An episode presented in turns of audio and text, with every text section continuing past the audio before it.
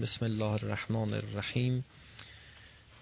الحمد لله رب العالمین و صلی الله علی محمد و آله الطیبین الطاهرین المعصومین. سیما بقیت الله فی الارضین و لعنت الله علی اعدائهم اجمعین من الان الى قیام یوم الدین. اللهم ارنا الطلعة الرشیده والغرة الحمیده وکحل ناظرنا بنظرة منا الیه اللهم ارنا الحق حقا حتى نتبعه و ارنا الباطل باطلا حتى نجتنبه وجعلنا من الذين عرفوا انفسهم بحث ما در معنای ایمان بود و گفته شد که ایمان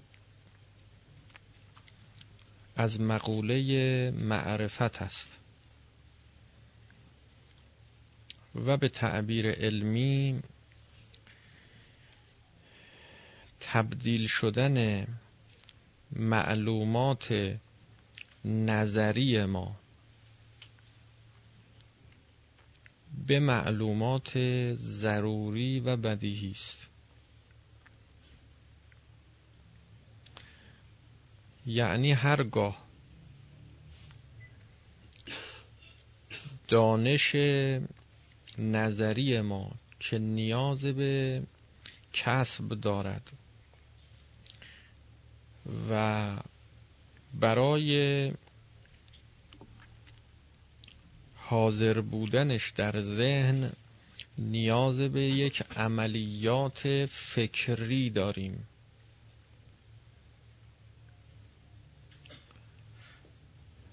گاهی ما برای حاضر شدن یک علمی در ذهنمون نیاز به عملیات فکری نداریم. اگر بپرسند که دو دوتا میشه چندتا سریع جوابش در ذهن ما حاضر میشه. بدون اینکه محاسبه کنیم. بدون اینکه فکر کنیم و عملیات فکری انجام بدیم. این رو ازش تعبیر می‌کنیم به ضروری معارف و علوم ضروری و بدیهی. اما اگر یه معرفتی نیاز به عملیات فکری داشته باشه میگیم نظریه احتیاج به کسب داره. یه معادله یه مجهولی دو مجهولی به ما بدن بگن جواب اینو بگو. خب خیلی کار می‌بره تا ما به جواب این برسیم.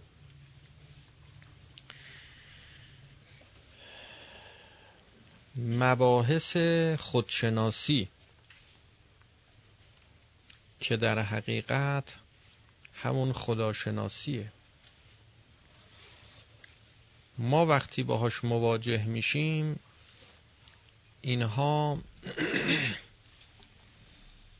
حاضر نیست باید برای ما حاضر کنند.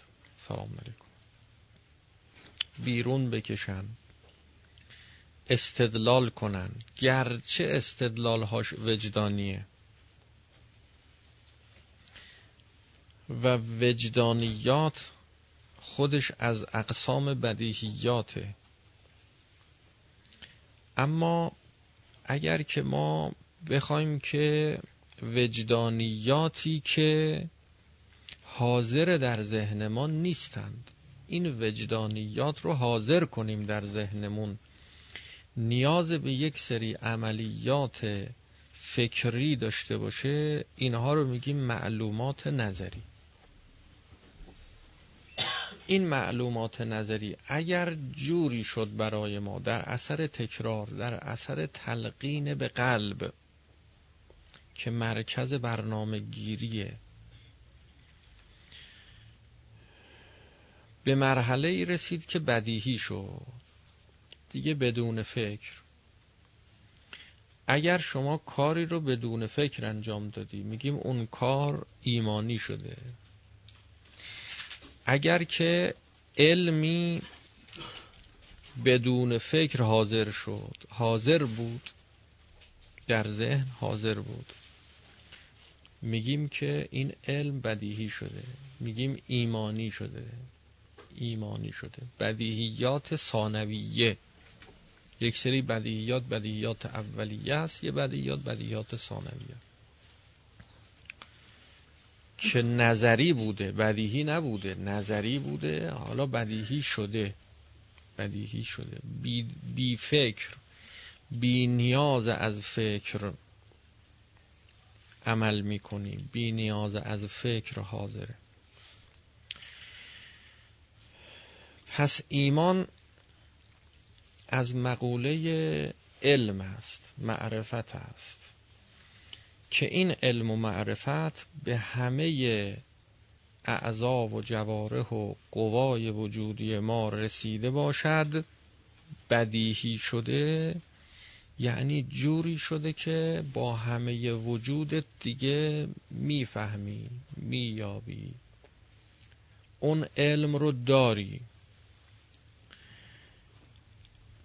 وقتی میگیم که علمی به قلب برسه قلب یعنی مرکز. قلب مرکزه. مرکزه یعنی اونجا است که تمام قوای شما از اونجا برنامه ریزی میشه. قل کلون یعمل علی شاکلته.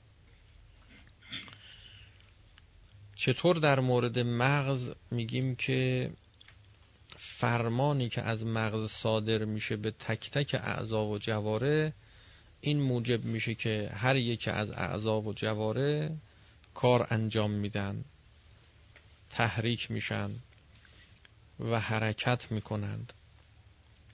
از مغز فرمان می‌گیرند قلب یک مرکزیتی داره برای فرماندهی که این قلب است که به مغز هم فرمان میده و مغز از مغز منتشر میشه به سایر اعضا و جواره.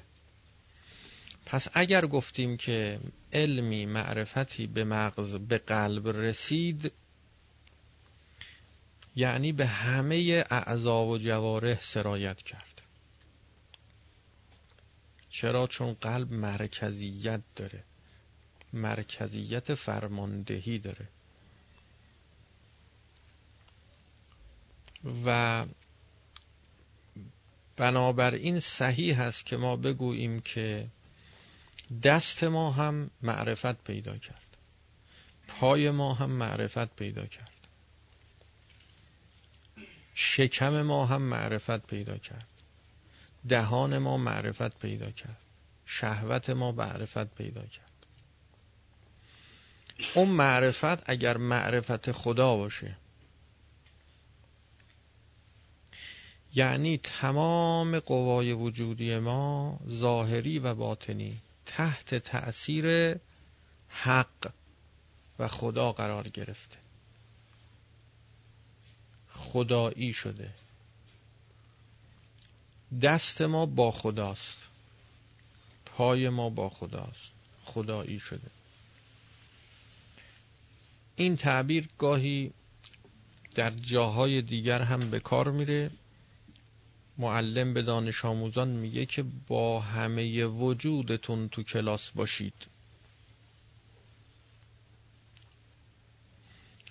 همه وجودتون گوش کنه.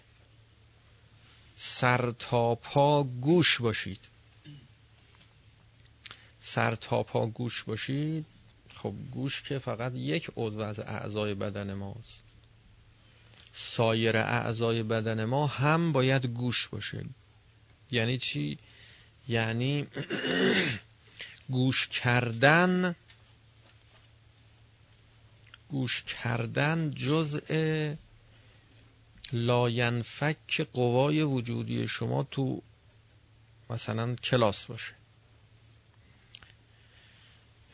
سرایت بکنه یعنی وارد کنید این عمل رو این فعل گوش کردن رو تو تمام اعضا و جوارهتون که هیچه که از قوای وجودی شما از انجام این کار فارغ نباشه. فقط گوشتون گوش نکنه دهانتون مشغول خوردن باشه مثلا.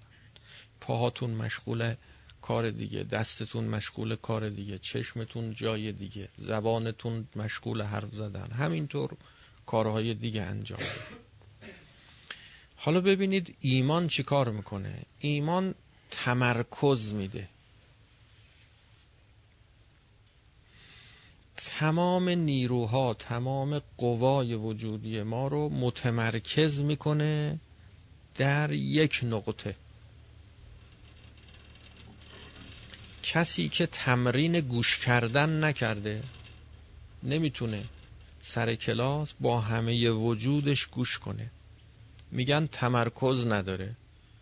گوشش میشنوه اما حواسش پرت جای دیگه است.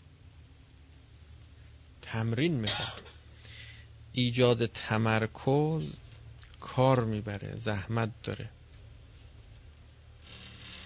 در ایمان شما همه قوای وجودید متمرکز میشه در یک چیز. و در مورد ایمان به خدا چون یک چیز حقیقیه وحدتش وحدت حقیقیه. من جمیع الجهات یک یکیست که واقعا یک یک تاست یگانه است. اگر کسی ایمان به خدا پیدا بکنه یعنی همه وجودش رو به خدا سپرده.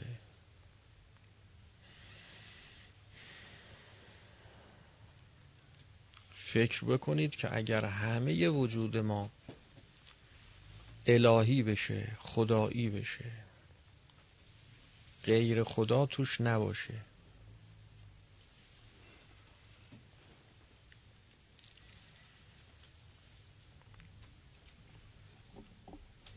خب این دو جنبه داره. یک جنبه جنبه نظریه. یک جنبه جنبه عملیه. از نظر نظری و بینش کسی که همه وجودش خدایی شده دیگه جز خدا نمی‌بینه.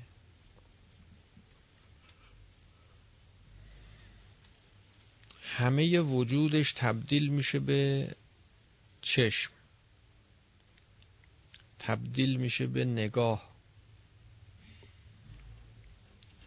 دستش هم خدابین میشه. پاش هم خدابین میشه.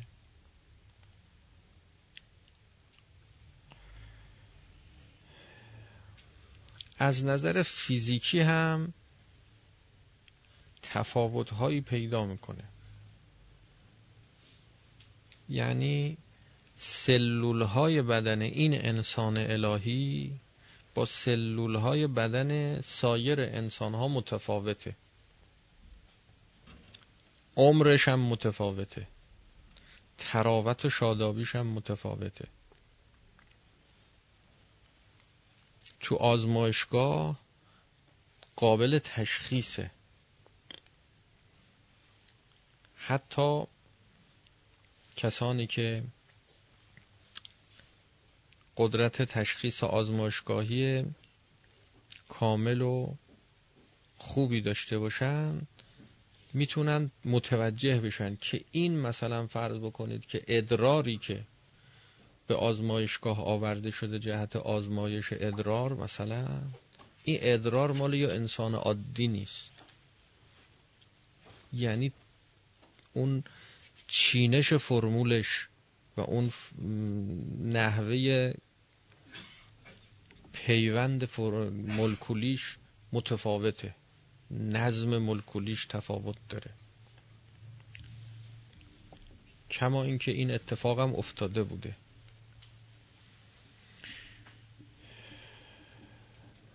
همونطور که حضرت امام حسین علیه السلام در دعای عرفه میفرماید که در باب توحید که خدایا اقرار به وحدانیت تو به همه وجود من رسیده. به دندان منم رسید. ذکر می‌کنه یکی یکی. بعضی از اعضا و جواره رو که ما بهش توجه نداریم و اینها دیگه جزو اون قسمت است که ما با اونها خیلی به نظر اون میاد که جلو چش نیست و باهاش کاری نداریم و حتی میفرماید که به این ریشه های دندان من رسیده. ریشه های دندان من رسیده. به استخوان من رسیده به موی من رسیده به نمی‌دونم ناخن من رسیده. یه جوری بیان میفرمان که ما حالیمون بشه. معناش این نیست که حالا شما مثلا باید یه کار خاصی انجام بدی که به ناخونت برسه به دندانت اینجوری. نه اون یه کار کار ربطی به اینا نداره.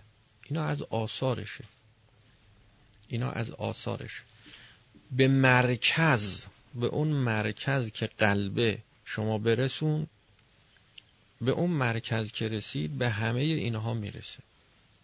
همه اینها اقرار به وحدانیت حق تعالی می‌کنه.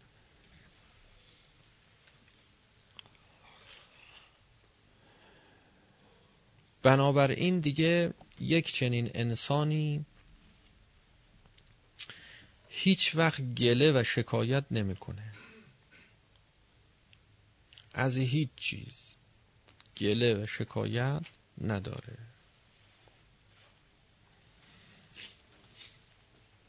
گله و شکایت روحی نداره.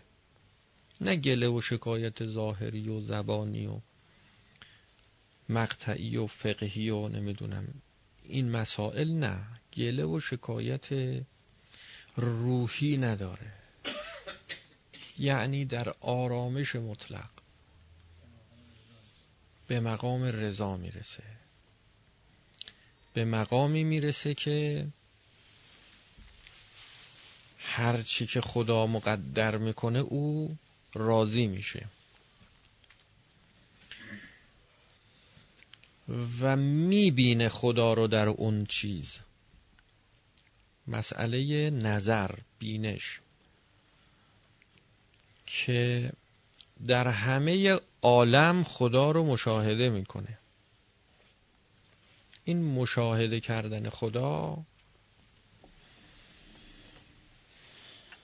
جزء همون معانی است که عرض کردم که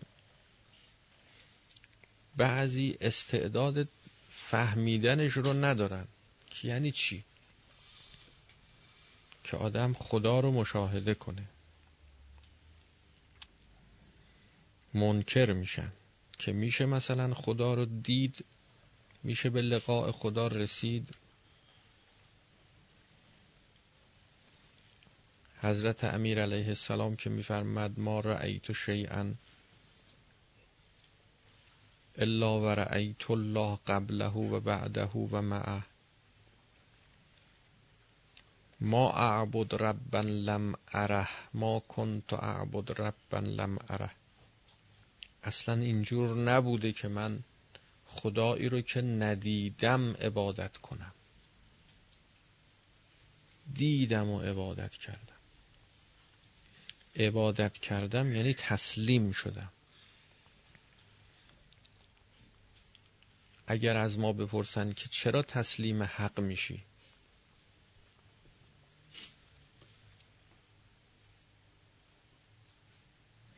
چرا تسلیم حق میشی؟ ما چی جواب میدیم؟ میگیم حق و دیدیم و تسلیم شدیم. به یه معنا تسلیم حق تسلیم شدن عبودیت اصلا معنا نداره. عبودیت در برابر حق تعالی معنا نداره الا بعد از فهمیدن بعد از شناختن بعد از دیدن حق تعالی. کسی که حق رو ندیده خدا رو ندیده و خدا رو نمی‌شناسه چطور می‌خواد در مقابل خدا تسلیم بشه؟ عبد باشه فرمان بردار باشه. چطور می‌خواد فرمان بردار باشه؟ کسی که ما رو دعوت به فرمان برداری می‌کنه دعوت به عبودیت می‌کنه. قبل از اینکه حق رو به ما بشناسونه و خدا رو به ما معرفی کنه بی معناست عبودیت در برابر کی؟ در برابر چی؟ معنا نداره.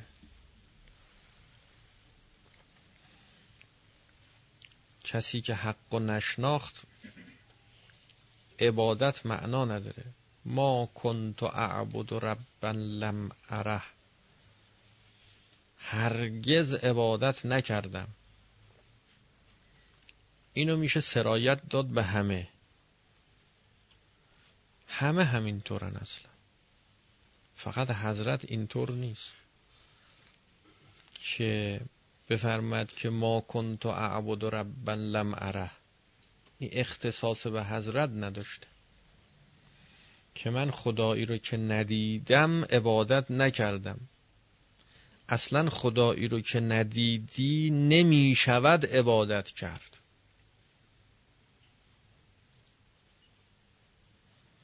اگر شما نمی‌دونی الان چیکار باید بکنی می‌تونی کاری انجام بدی؟ نمی‌دونی چیکار باید بکنی؟ اگر نمی‌دونی که الان حق چیه می‌تونی تبعیت از حق کنی؟ نمی‌تونی. شدنی نیست.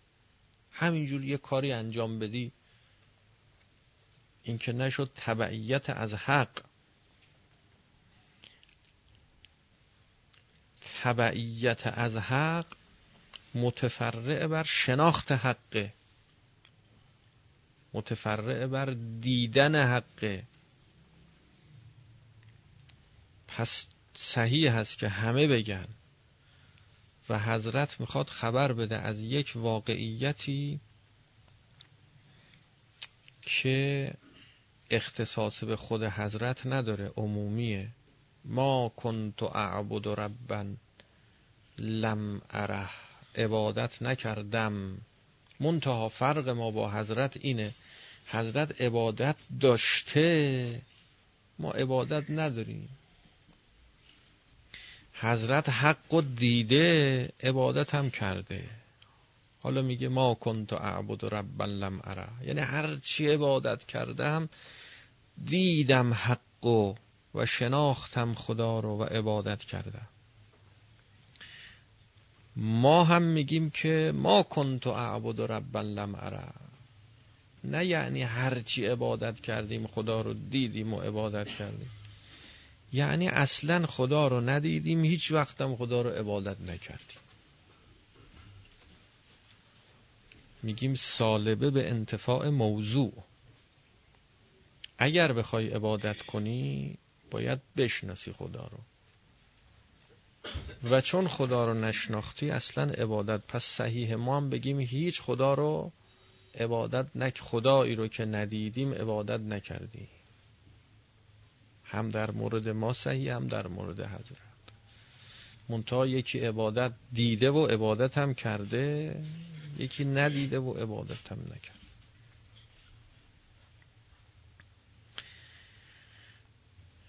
بله یه کسی گفتش که من تا الان در هیچ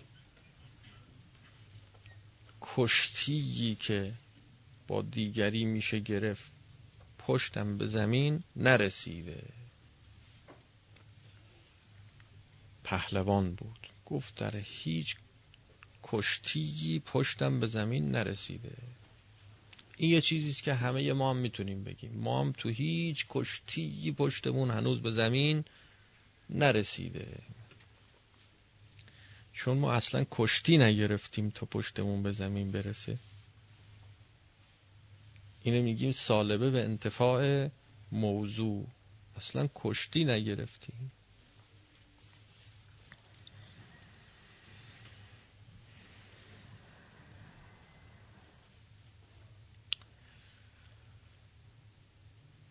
پس این که گفته می شود ایمان به معنای تعبد است. این حرف غلطه. ایمان از مقوله علم است. معرفت است. شناخت است. از آثار ایمان از آثار ایمان. تعبد است عبادت است عبودیت است. کسی که حق رو شناخت تسلیم در برابر حق میشه. به شرط حسن انتخاب البته. از آثار ایمان عبودیت است. نه خود ایمان عبودیته فلذا گاهی عبودیت به معنای معرفت معنا شده. ما خلقت الجن والانس الا لیعبدون خدا میفرماد که من جن و انس و خلق نکردم مگر اینکه منو عبادت کنند. منو عبادت کنند رو فرمودن ای لیعرفون منو بشناسن. چرا اینجور معنا شده؟ از اون طرف اب نداره. عبودیت رو به معرفت معنا کنید. چون ریشه عبودیت معرفته. عبادت خدا منهای شناخت خدا معنا نداره.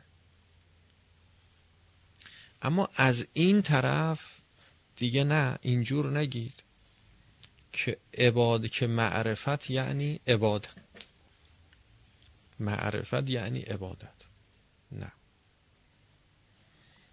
ایمان یعنی عبودیت تسلیم بودن. نه تسلیم بودن در برابر کی؟ ایمان یعنی شناخت.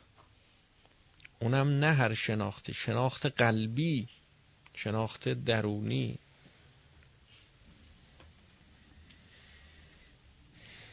کما اینکه تفسیر ایمان به شور احساس علاقه محبت میل گرایش هم غلطه. این هم غلطه. اصلا از این مقوله نیست. معنای ایمان خیلی مهمه. ما ایمان رو چی معنا می‌کنیم؟ و خیلی انحرافات به واسطه همین معنا کردن ها به وجود میاد. که اگر هر چیزی به جای خودش و صحیح معنا نشه و قرار نگیره چه انحرافاتی رو به دنبال میاره؟ علاقه و محبت از آثار ایمانه. اگر شما دل به خدا سپردی و دلت خدایی شد قلبت الهی شد یعنی سر تا پای وجودت خدا پر کرد. سر تا پای وجودت خدا پر کرد.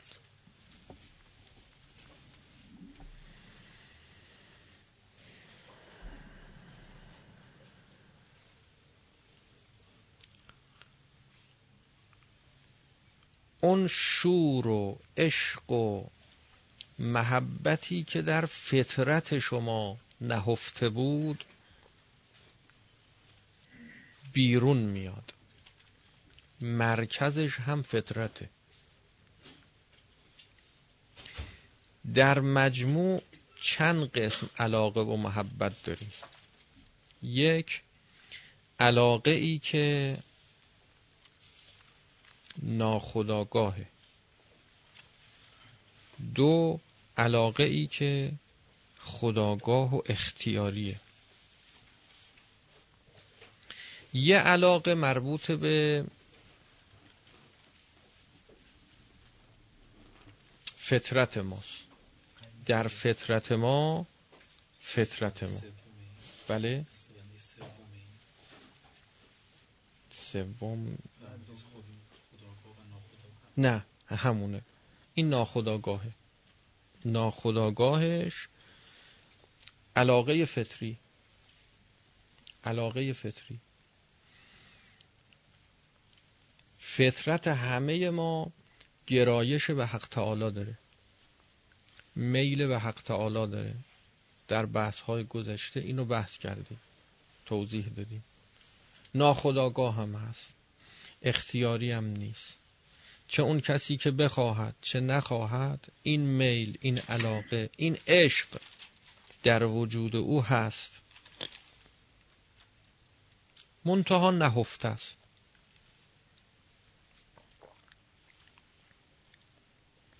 ناخداگاهه در فطرت ما هم گرایش هست هم بینش هست.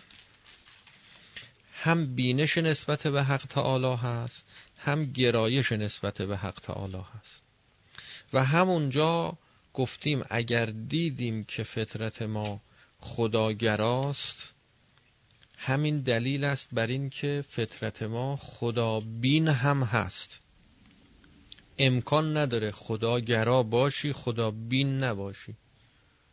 گرایش حرکت و میل داشتن بدون متعلق نمیشه. خدا رو دیدی که خواستی. جان شما فطرت شما حقیقت روح شما خدا رو دیده که خواسته. این یک گرایش. که ناخداگاهه.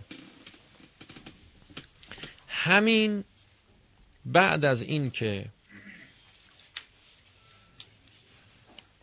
اختیار شما شکل گرفت یعنی دارای اختیار شدی انتخاب شدی اختیار شما بالفعل شد و مسیر ایمان رو طی کردی. به هر مقدار که از ایمان بهرهمند میشی این ناخداگاه خداگاه میشه بیرون میاد. و به دنبال ایمان به خدا این رو میشه.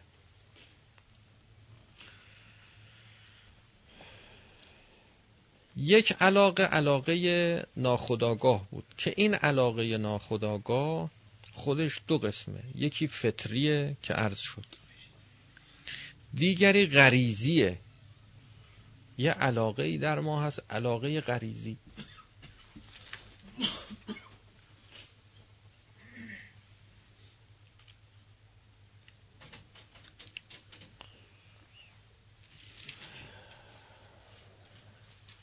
علاقه غریزی مربوط به روح ما نیست. مربوط به مادون روحه یه علاقه روانیه. یه علاقه روانیه. نه روحی. تفاوت روح و روان در بعد علاقه هم اینجا معلوم میشه.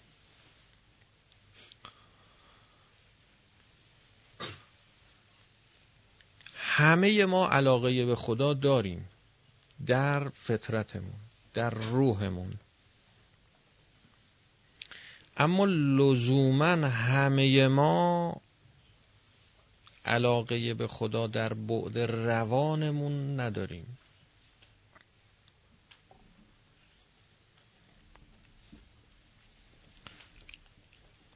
علاقه روانی مثلا فرض بکنید علاقه یک انسان به پدرش به مادرش به همسرش به فرزندش.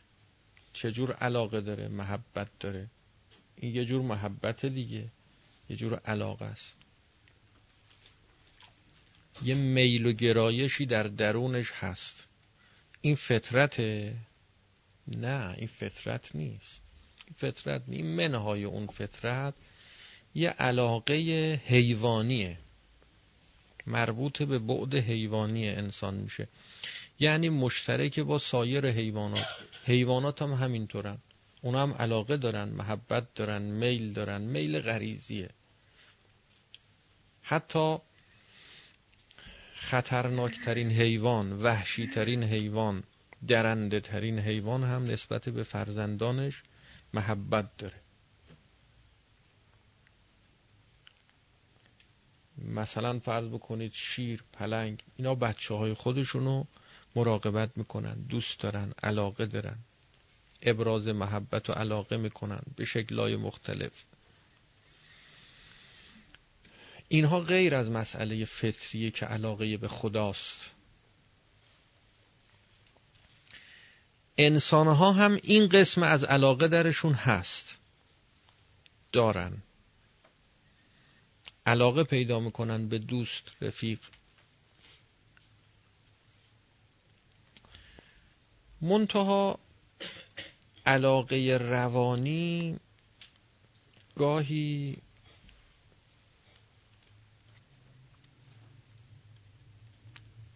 بگونه است که این علاقه روانی انسان به خدا هم هست. گاهی هم نیست. تفکیکش یه خورده سخت و مشکله. منتها این که گاهی میفرمند که یه مسائلی از اسراره و نمیگن به خاطر همین سخت بودن درکشه. چون سخت درکش و گفتنش. حالا خدا عنایت می‌کنه میگیم ولی فهمیدنش دیگه حالا کار خداست. از خدا کمک می‌گیریم بگیم. شما هم از خدا کمک بگیرید بفهمید.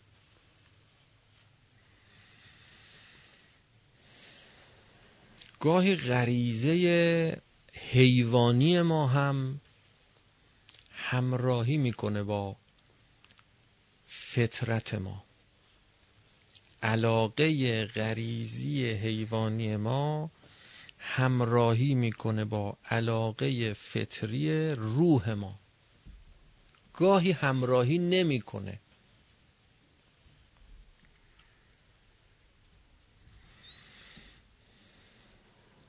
روحت می‌خواد جسمت نمی‌خواد. بدنت نمی‌خواد روانت نمی‌خواد. گاهی هم روحت می‌خواد روانت هم می‌خواد. کسانی که روحشون می‌خواد روانشون هم می‌خواد میگیم اینها مانع ندارن. مانع سر راهشون کمه. راه براشون خیلی همواره بی درد سر طی می‌کنن. اولیاء خدا اینطورن. ائمه معصومین صلوات الله علیهم اجمعین اینا اینجوری بوده. نه فقط روح اینها و فطرت اینها خدایی بود که در ما هم هست. روان اینها هم خدایی بود. همراهی داشت همگامی داشت.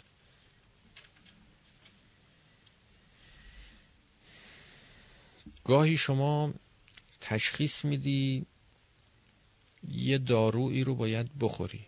برای سلامتی شما خوبه. عقل شما به شما میگه بخور.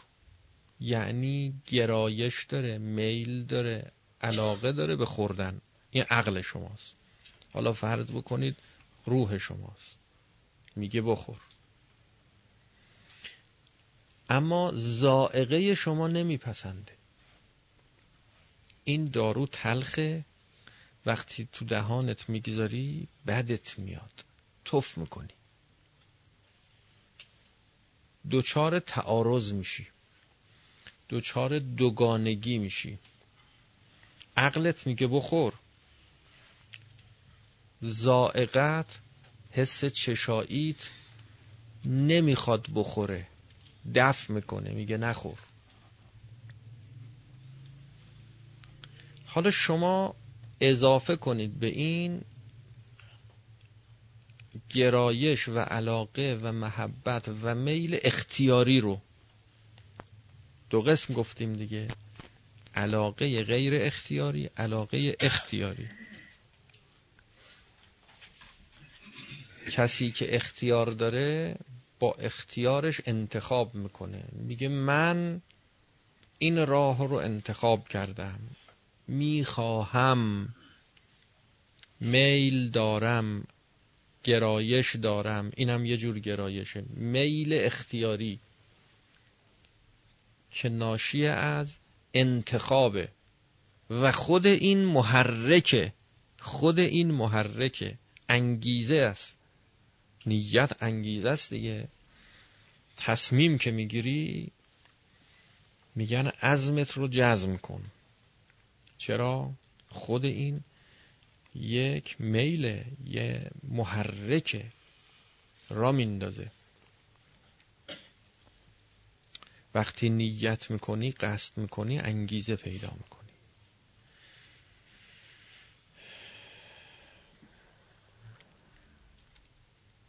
موتور رو روشن می‌کنی. اگر نگیم خودش محرکه دقیق ترش این است که استارت استارت که محرک رو به حرکت در میاره.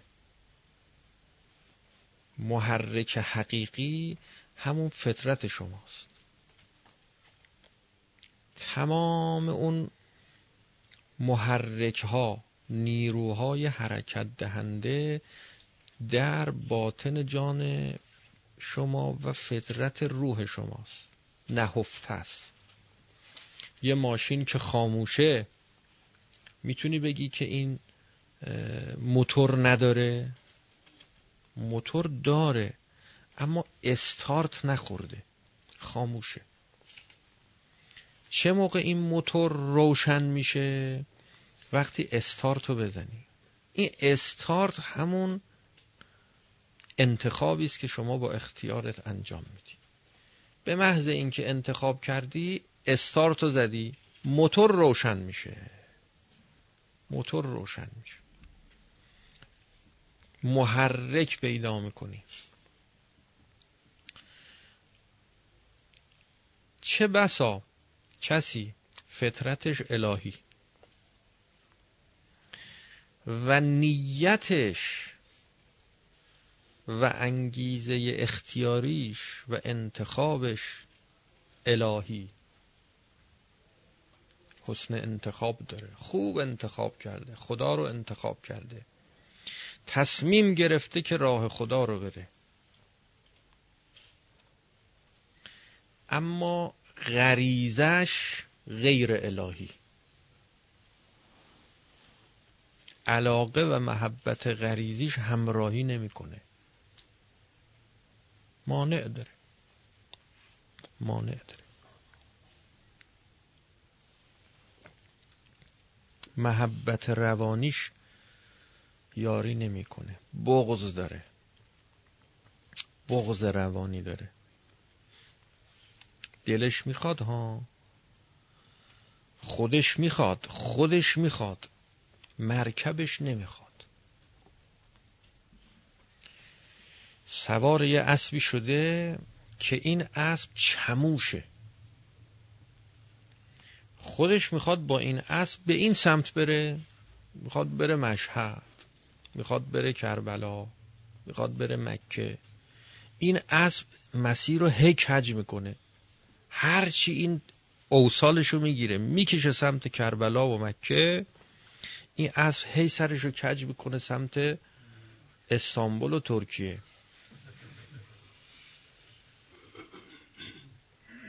تا غافل میشه دوباره اسب میره اونور. باز می‌کشه تا غافل میشه باز سرش رو اسب اونور می‌بره. اسبش چموشه. همه اسبا یه مدل نیستن. همه مرکب ها یه سنخ نیستن همه چموش نیستن. خیلی از حیوانات هستن. رام رام رام. بگیم خودش رام کرده. این یه مرحله است. نه حالا مال اول کاره. بحث ما سر اول راه. اول راه اسبا با هم فرق دارن. بعضی اسبا چموشن بعضی اسبا رام و اهلی حالا چی میشه که بعضی اسبا چموش میشن بعضی اسبا رام و اهلی میشن؟ علل و عوامل متعدد که بعضی در روایات وارد شده. از زمان انعقاد نطفه بلکه قبل از انعقاد لطفه شروع میشه. این که حضرت امیر علیه السلام تو مسجد بودن و یه کسی اومد خدمت حضرت گفتش که من یه بچه ای دارم نمی‌دونم این بچه از خودمه یا از من نیست. زنازاده است. شک کردم. حضرت فرمود که بیارش پیش من. ببین وقتی با من مواجه میشه رفتارش چجوره؟ از من خوشش میاد یا از من بدش میاد؟ اگر خوشش اومد بچه خودته. حلال زاد است. اگر بدش اومد نه. این نطفش حرامه. این آقا رفت بچه رو آورد. تا بچه حضرت رو دید خندید. این یه مسئله غریزیه. بچه مگر اختیار داره که انتخاب کنه با انتخاب خودش؟ جزء مشکل ترین مسائل همین مسئله است تو احادیث. احادیثی که در مورد ولد و زنا و حرامزاده وارد شده.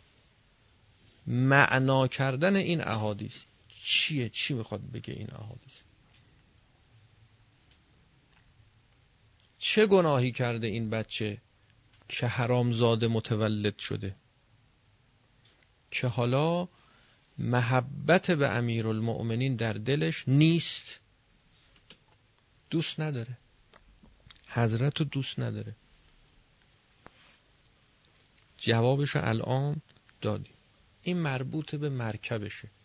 این مربوط به بعد روانشه. هنوز نوبت خودش نرسیده. یه موقع ما محبت رو مطرح می‌کنیم. به تنهایی یه موقع نه در کنار کلمه محبت کلمه ولایت رو هم مطرح می‌کنی. اینجا دو تا معنا میشه. دیگه محبت به معنای اول نیست. یه ولایت داریم یه تولی داریم یه محبت داریم.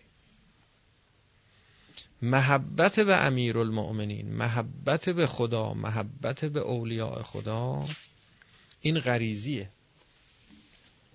این علل و عوامل خودشو داره. تا نطفه چی باشه تا غذا چی باشه تا نمی‌دونم چی گناهانی که مرتکب شده چه جور چی چه اثراتی آثار وضعی همه اینا همه همه اعمال اقوال گفتار خوراک پوشاک همه چی اثر داره. خودش پدرش مادرش ژنش وراستش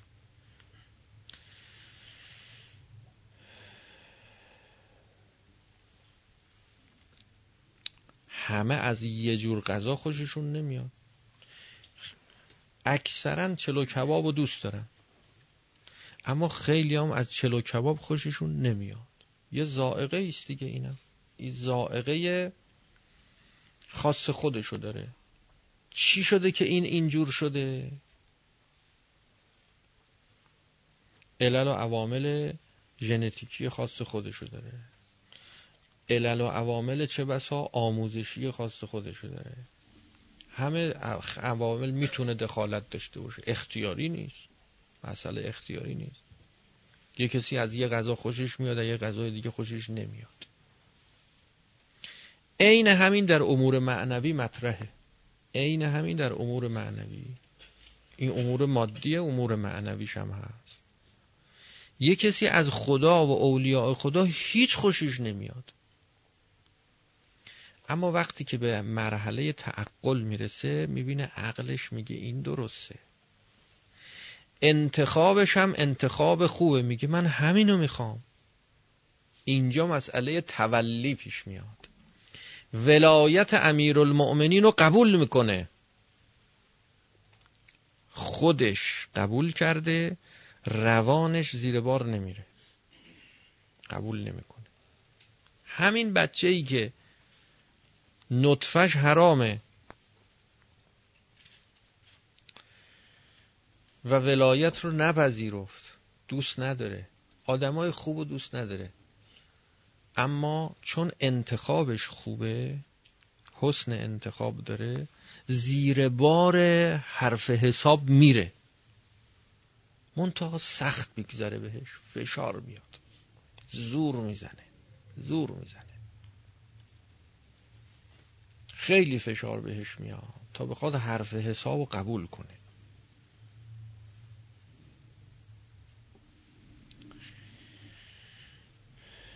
خب حالا چی کار کنه؟ چی کار کنه؟ اینا باید یه راههایی رو از نظر روان پزشکی حتی روان شناسی روان پزشکی یه کارهایی انجام بشه. خود اینا دیگه مربوط به روان میشه. ببینید اینا کاری به روح نداره ها. اینا هیچ کاری به روح نداره. چقدر روایات داریم که شهادت حرامزاده معتبر نیست. نیست. خب حالا این جایی مثلا فرض بکنید اعتراض و گله داره که چرا شهادت حرامزاده معتبر نیست؟ مگه چه فرقی داره با دیگران؟ یعنی تقصیر نداشته. بحث سر تقصیر داشته تقصیر نداشته نیست. بحث سر وضعیت فعلی اوه و آثار که برش هست. یه آثار وضعی داره.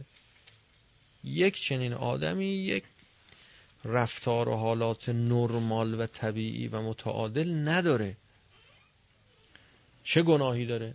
حالا یه کسی می‌تونه مثلا فرض بکنید در رأس امور کلیدی مثلا مملکت قرار بگیره. می‌تونه.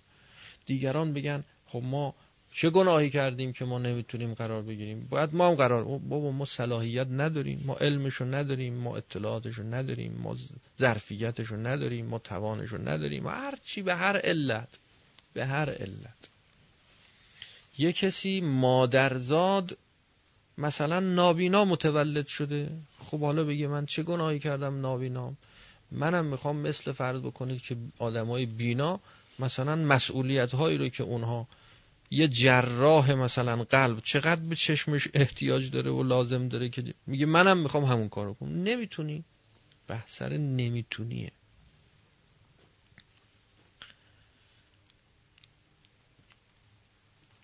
یه ویژگی هایی هستش که اینجوریه. با این بیان تمام اون روایاتی که در باب ولد زنا و حرامزاده وارد میشه می‌بینیم حل میشه. همش حل. تمامش درست. تمامش بجا. تمامش صحیح. مرجع تقلید فرمودن نمیشه. از شرایطش حلال زاده بودنه. قاضی از شرایطش حلال زاده بودنه. ولی هیچ کدوم اینا منافات با تولی نداره. از جمله عبادات و واجبات که شمردن تولی و تبری فرمودن دیگه. تولی و تبری این غیر از محبته. محبت در یه موقع به تنهایی مطرح میشه. اگر محبت ناخداگاه و غیر اختیاری بود این محبت محضه این غریزیه. اگر محبت اختیاری بود ولایت تولیه ما مکلف به تولی هستیم. بنابراین اگر یک کسی سوال کنه که این ولایت یعنی تولی که فرمودن یعنی چی؟ این تولی یعنی دوست داشتن. دوست داشتن که دست ما نیست. که به ما گفتن از جمله تکالیف شما. نماز است. روزه است حج است زکات است. چه چه بیاد جلو تا می‌رسه به تولی و تبری. اینم از جمله واجبات از جمله تکالی تکلیف به چیزی است که مقدور ماست. محبت حب و بغض دست ما نیست. اینجاست که باید تقسیم صورت بگیره. یه حب و بغضی است که غریزی اون نه اون دست ما نیست. یه حب و بغضی است که اختیاریه اختیاریه. تابع خواست شماست. اگر خواستی علاقه پیدا میشه علاقه چی؟ علاقه فطری. علاقه روحی نه دیگه علاقه غریزی جسمی مرکب. به مرکب دیگه کاری نداشته باش. مرکب می‌خواد خوشش بیاد می‌خواد خوشش نیاد. فلذا همه ما از این قاعده هم استفاده می‌کنیم تو زندگیمون. خیلی اوقات هستش که میل به انجام کاری نداریم. از نظر روانی و از نظر عصبی و از نظر جسمی حوصلهشو نداریم. توانشو نداریم. میلشو نداریم. اما فکر می‌کنیم می‌بینیم نه صلاحه. صلاح. باید انجام بشه این کار. از هر کدام از شما بپرسیم که میل به درس خوندن تا الان داشتی یا نداشتی؟ میگه اگر زور بالا سرم نبود. اگر که عقل نبود می‌گفتم ولش کن. درس نمیخوندم. نه کلاس اول لبستان نه دوم. برو تا آخر دانشگاه. تلخ درس خوندن در زائقه روان ما و مرکب ما و غریزه ما تلخه. اونم این درس ها که به میگن. بعضی درس ها نه شیرینه. به زائقه ما شیرین. حالا همه یه جور نیستن اون باز. همه تو همینا یه جور نیستن. بعضی ها هستن که درس خوندن براشون شیرینه. به زائقه روانشون ها. به روح هنوز کاری نداره. این درس ها که ربطی به روح نداره درس ها مربوط به دنیاست و مسائل دنیا. اما به زائقه روانشون و مرکبشون شیرینه. وقتی درس می‌خونه حالش جاست. سر حاله. شادابه. میزونه.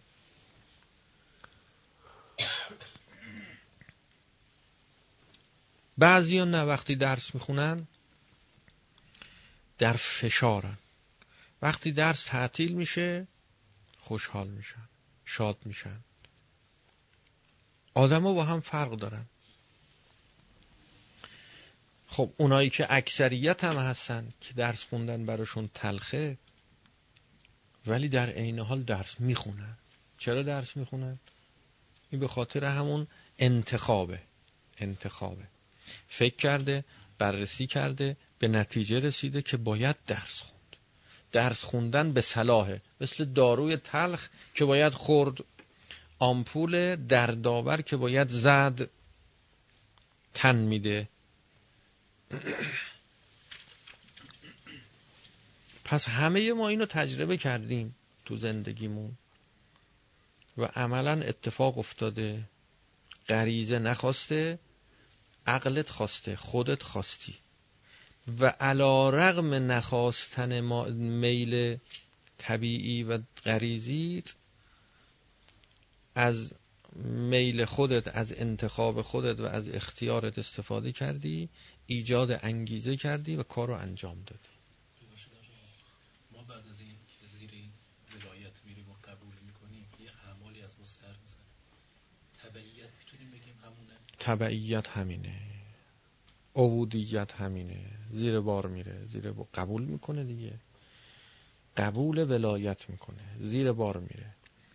و او رو به عنوان فرمان روا میپذیره. خدا رو قبول می‌کنه به عنوان فرمان روا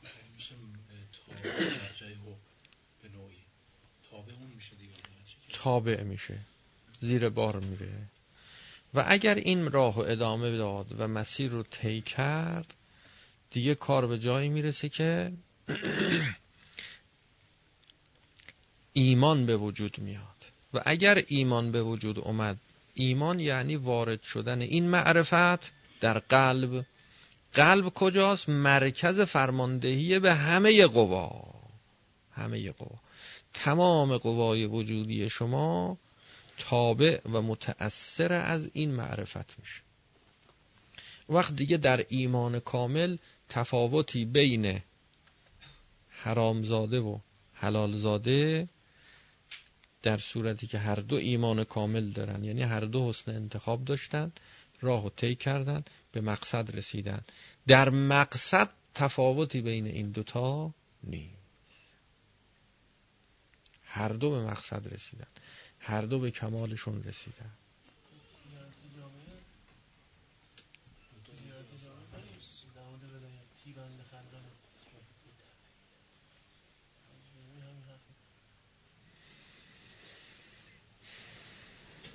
حالا عرض کردم فرق بین محبت و ولایت همینه. ولایت هم به معنای محبت هست.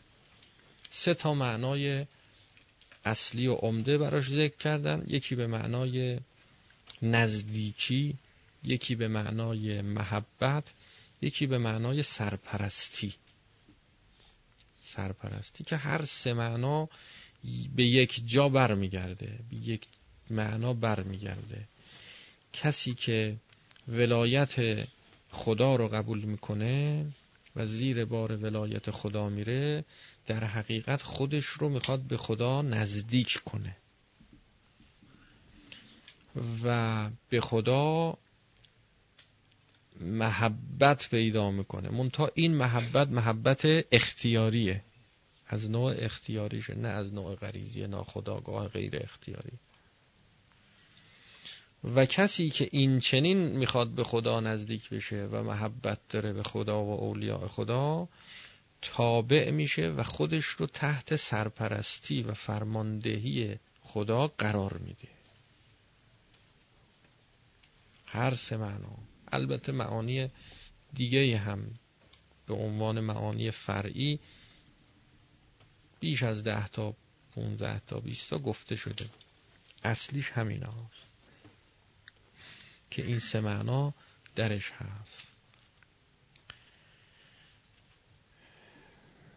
ما دو جلسه دیگه داریم که باید تو این دو جلسه بحث ها رو جمع کنیم. انشالله بحث ها جمع میشه تو این دو جلسه. شاید جلسه دیگه جمعش کنیم که دیگه. نه مونده حالا. حالا مونده. و صلی الله علی محمد و آله الطاهرین.